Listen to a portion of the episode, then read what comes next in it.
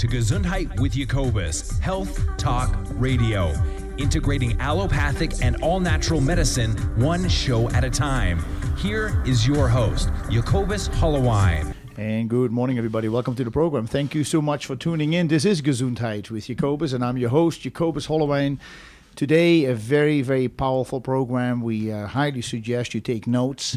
This is a topic, depression, that affects a lot of people especially with the season coming up, uh, the darker nights, of the the longer nights, shorter days, more cold, less sunshine. This would be an obvious one where people are feeling the pinch of depression. But then there are many other reasons why. So we're going to talk about that today on this program with Dr. John Neustadt and Dr. Steve Pieczenik. And that we're here to educate, inform, and entertain. We're not here to prescribe. We're not here to diagnose. We're not here to treat as always, we need to give that disclaimer because uh, there are those of you who like to jump on it and say, hey, you did something that you shouldn't do. So I want to make the disclaimer ahead of time in case uh, something slips off the tongue that you don't want to hear. But the bottom line is we're really careful about what we say. We're really here to with the best intentions in mind when we talk about health healing and healthy lifestyles we highly recommend that you use the information of the program to further educate yourself. That we're here to plant a seed for you so that you really say, you know, this is something I need to study either for myself or for somebody who I'm very close to who needs this information. That is why we do these programs just to lift the tip of the veil and to give you a, a, a, hint of what is there to be researched. Dr. Neustadt is medical director of Montana Integrative Medicine. He is an internationally acclaimed clinician, author, and speaker. Dr. Neustadt has written more than 100 articles and is a regular contributor to the medical journal Integrative Medicine and the consumer publication Remedies Magazine. Dr. Neustadt wrote the books Thriving Through Dialysis with Dr. Jonathan Wright and also a revolution in health through nutritional biochemistry. A revolution in health through nutritional biochemistry with Dr. Steve Pieczenik. In August 2008, just recently, Dr. Neustadt was voted best doctor among all physicians in the area in the annual Best of Bozeman survey. This is the first time a naturopathic physician has ever won this category. He won best doctor overall. Dr. Neustadt is also on the editorial advisory board of the Journal of Prolotherapy and Remedies magazine and an editor of the textbook Laboratory Evaluations for Integrative and Functional Medicine. In September 2006, Dr. Neustadt was invited to speak at the first European Conference on Anti Aging Medicine in Vienna, Austria. That's one country I've never been at. That's v- wonderful. Yeah, I, I, was in Vienna. It was very nice. Were you in and out, or were you there for a week or so? Uh, I was. I was in and out actually. Uh, it's not too. It's not so nice. uh, Chuck shakes his head. Chuck, good morning to you. Good morning, Dakota. Dr. Neustadt earned his naturopathic medical degree from Bastyr University, where he was awarded the Founders Award for academic and clinical excellence. If you want to talk to Dr. Neustadt during the week, you can call Montana Integrative Medicine, and that number is 406 582 0034. 582 0034, and the website is Montana IM montanaintegrativemedicine.com, montanaintegrativemedicine.com, montanaim.com. Good morning, John. Good morning. Dr. Steve Pieczenik, who was on the phone with us somewhere in time, somewhere in space. Dr. Pieczenik trained in psychiatry at Harvard and has both an MD from Cornell University Medical College and a PhD in international relations from MIT. He was awarded the prestigious National Institute of Mental Health Career Fellowship in Psychiatry and was director of international activities for the NIMH, National Institute of Mental Health. Dr. Pieczenik, in one year, received twice the Harvard Medical College Massachusetts Mental Health Center Harry C. Solomon Award for innovative research in psychiatry. Dr. Pieczenik has made major textbook and journal contributions, is a board certified psychiatrist, and was a board examiner in psychiatry and neurology. Dr. Pieczenik is chairman of the boards of Nutritional Biochemistry Incorporated and also NBI Testing and Consulting Corp., which he co founded with Dr. Neustadt. His website is stevepieczenik.com, P I E C Z E N ik.com, stevepieczenik.com. Dr. Steve, good morning to you as well. Thanks for being here with us. Good morning to you, Jacobus. Good morning, Dr. Neustadt. Good, Good morning, Bozeman, Montana. Well, we, we appreciate you were willing to do this because I know you're on a very busy schedule, and I'm just glad that uh, we could have you on the phone with us as well. Jacobus, I would never miss your show. Well, that In is the middle of a battle. Been in a recession, I would never miss your show. oh, that's awesome. Thank you very much. This was a very long introduction, and uh, you both you doctors deserve it highly. But today we're talking about a very interesting topic and a very powerful topic, depression, which I think we really, in the 400 plus shows that I've done, we've never really hit depression, and not in the way that we can do with both of you. You know, Dr. Pieczenik, to start with you, in my opinion, and I would just want to ask your opinion. In my opinion, I think a lot of people are overprescribed and that they're overdiagnosed on the issue of depression, that they're being called depressed, while I think it might be just a situational thing and they're having these prescription drugs. Is therefore everybody somehow depressed? And do you see that we're overprescribed? Or what is your what is your take on that?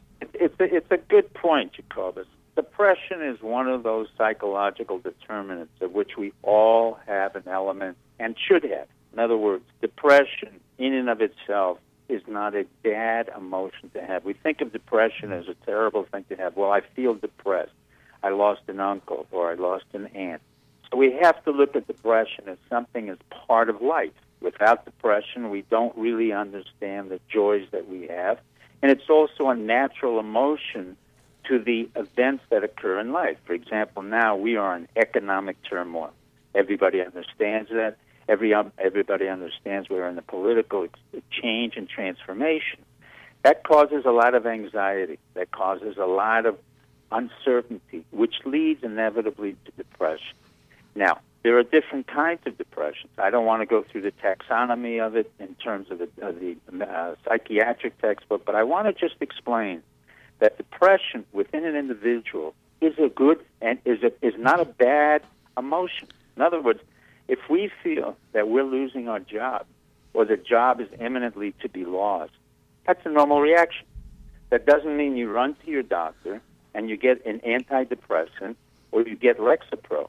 The problem is physicians, for the most part, other than uh, John and, and, and many actually good therapists in, in, in Bozeman, who are not only psychiatrists and physicians, MDs, they're very good psychotherapists who don't often prescribe drugs, who have to understand what is the reactive element of it, what is the organic element of it, in other words, what is inherent to the character, and what is in fact part of a long-standing disease that's genetically determined. Now, depression can be diagnosed by several factors. One, one feels totally without any uh, feeling of uh, uh, ability to be empowered, a sense of helplessness, a sense of hopelessness, a sense of that there's nothing one can do, uh, losing weight, gaining weight, and at the same time, the energy and the ability to understand what the future is is totally blocked. You don't feel as if you can do anything. So instead, what happens, we open up the refrigerator, we get something more to food, what we call comfort food, uh, cheeses, beer, and this is what's happening very commonly. Now, when that goes for too long and we're not able to pull out of that sense of hopelessness and helplessness, we have a trouble. And that's when somebody should go see a therapist or a physician who's trained in understanding depression. Unfortunately, on the extreme side, we don't have a lot of very good psychiatrists. And I'm not talking about Bozeman, I'm just talking in general. Why?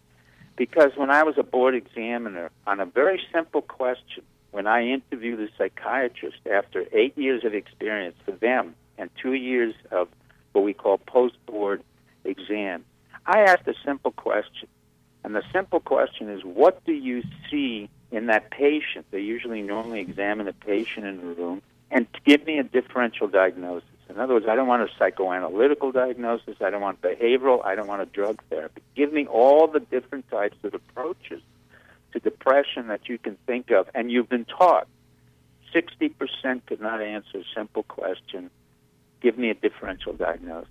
Now, that's a board examiner, and that's where I failed them. So, what does that mean? That means in Bozeman, you have some people who understand how to treat depression with a certain amount of, of drugs. There's some people who understand it, that the combination of drugs and psychotherapy are important. And there's some people who understand that treating them with psychotherapy or insight, that maybe that's sufficient. So what we have in depression is really we have a scale. It's, it's a continuity scale.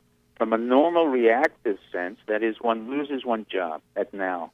One loses the sense of belonging into a system where our own self esteem, i.e., the job market, or church, or community, that means that we're losing everything, not as a result of something one did.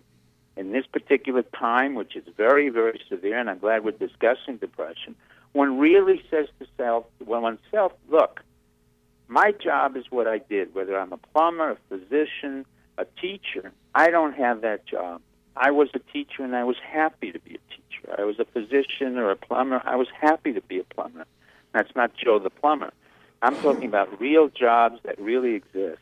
When one loses that, there's a certain amount and a correctly and, and appropriate of depression that says, I don't know where I belong. And when that feeling that exists in your audience, which it has to exist, one says, okay, what do I do? I can't sleep. I have no appetite. I feel angry. I feel irritable. I strike at my wife. I strike at my children. In turn, the wife strikes at the children. So it becomes kind of a leveraged emotion, which is not very effective. At that point, an intervention would be very appropriate. Do you put the person immediately on drugs? No. The first thing that one should do is to really see a counselor. And there's some very good counseling services, whether it's in the, in, in the, the church, where you have trained pastoral counseling, and I'm an admirer of that, where some intervention can occur, and the pastor can say, or she or he can say, look, I think it's time for you to see an expert in mental health. Now, there are many experts in mental health. You have the social worker, you have the clinical psychologist, you have the therapist, you have the internist, the psychiatrist. The unfortunate part is that for too long, and this is where I come back to your issue, for too long, physicians in general, MDs, not only psychiatrists, but MDs who are don't have the time, don't have the patience, and don't have what John Neustadt and that's why he's my physician, did not take the time and the patience to ask, tell me about what you're feeling. Tell me what happened to you recently. Tell me what's going on in your life.